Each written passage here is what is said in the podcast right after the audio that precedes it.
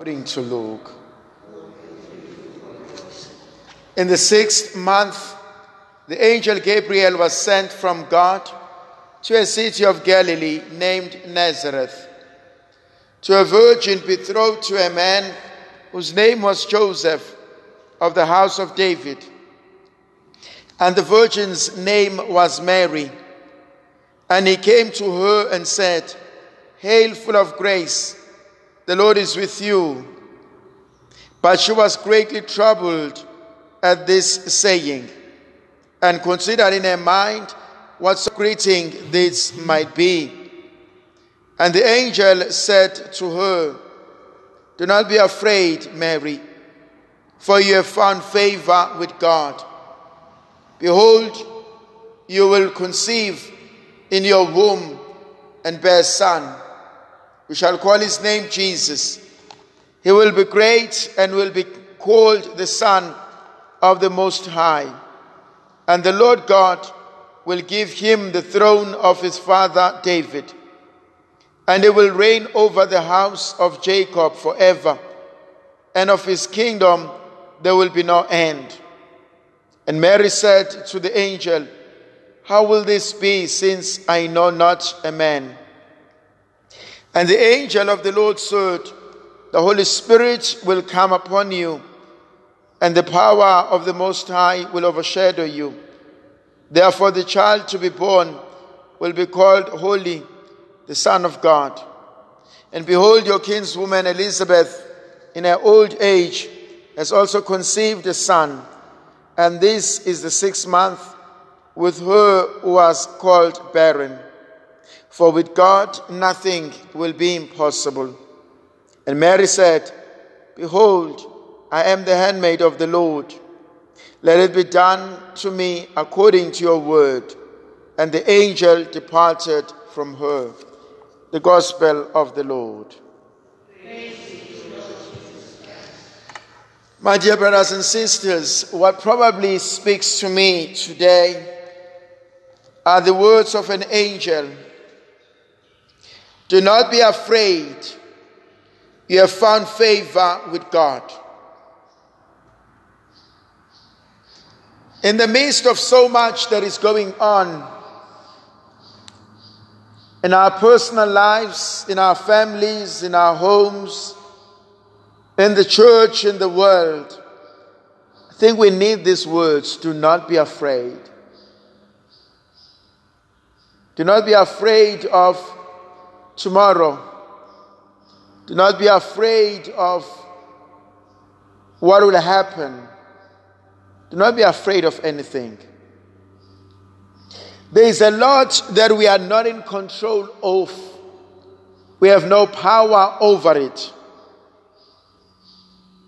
But we can trust that God will see us through whatever goes on in our lives. Mary asked the angel, How is this going to be? How is this going to impact on my life? You can automatically realize that she is skeptical. She's worried. And she doesn't know what will this imply for her, for her family, and for her future? And I also believe that there are a lot of things that we don't know how they will turn out. There are a lot of things that frighten us for ourselves, for our children, for our parents, for the household. But he have found favor with God. He will not abandon us. And so when Mary says, How will this be? The angel says, Do not worry. The Holy Spirit will overshadow you. God will be on your side. This does not mean there will be no troubles. This does not mean there will be no concerns. This does not mean it will be smooth sailing. Jesus, as a human person, probably got a flu, got sick, got tired, was naughty like any other child. And Mary had to deal with that. But the, the Lord says, the hand of God will be guiding this child. And so, too, as we look towards the future, as we live our lives, we don't know what the future holds, but there's no need to worry about it because God will be there with us even in the future. Then there's something else that I also find beautiful. The child to be born will be called Son of God.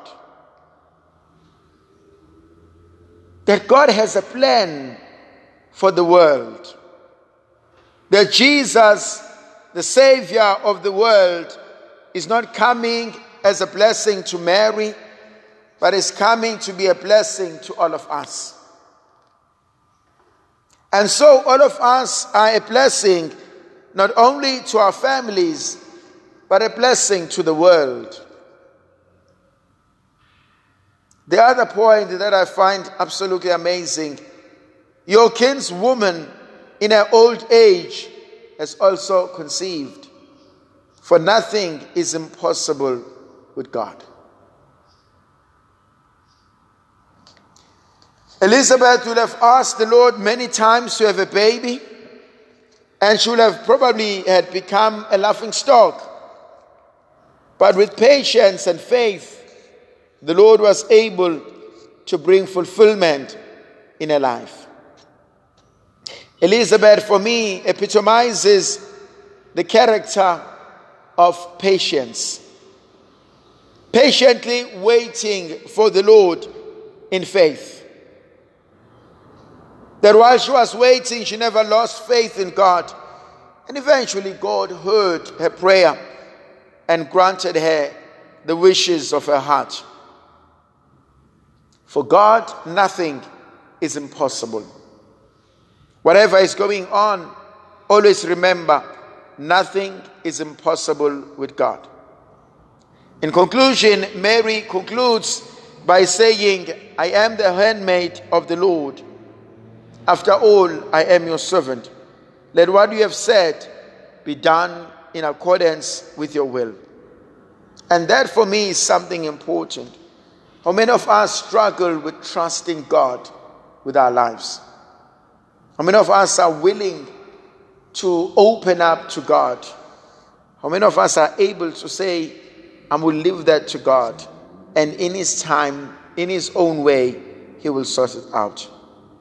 Mary submits to the will of the Father. He says, I'm your servant.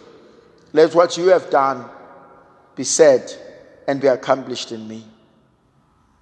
And I want to believe that that was the character of Mary.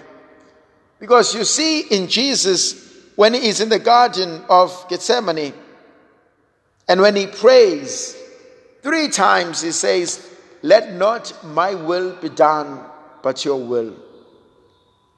And sometimes that can be painful. But I guess it asks of us and invites us to offer ourselves to God in total trust. That, Lord, whatever you wish and will for me, for my family, let that be done in accordance with your word.